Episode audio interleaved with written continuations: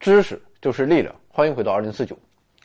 光在两种不同的介质中传播速度一般不一样快，在其中光速较快的介质被称作光梳介质，而在其中光速较慢的介质则被称为光密介质。当光线从光密介质射向光梳介质时，如果入射的角度超过某一临界角，折射光线将完全消失，全部的光线都被反射，这种现象就是全反射。具体来看，当光线从水底射向空气，并且入射角，也就是入射光线与发线的夹角超过 48.8 度时，光线将全部被反射回水中。声音也是一种波，也存在全反射现象。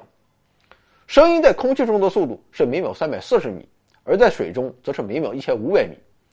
所以对于声波来说，空气反倒成为了声密介质，而水则是声梳介质。如此一来，全反射现象就将发生在声音从空气传到水面的时候。对于声波来说，其全反射的临界角为 13.1 度，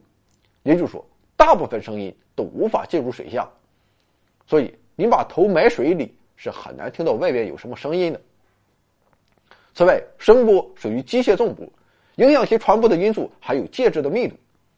根据声学理论的计算结果，还有两种情况也会导致声波发生全反射。一种情况是声音无论从哪种介质传向另一种介质，当入射角接近90度时，我们称其为略入射。此时声波的能量在交界面处几乎会全部被反射回来。另一种情况是，如果声音从密度很大的物质传向密度很小的物质，其在界面处的反射率也将接近 100%。而一般的固体和液体密度都远大于空气，所以水里的鱼很难听到外面的声音，同时外面的人也很难听到水下的声音。完了，回到2049微信订阅号已全面升级，微信搜索回到2049或 back to 2049，阅读节目文本，还有更多惊喜，精神的、物质的，还有你懂的。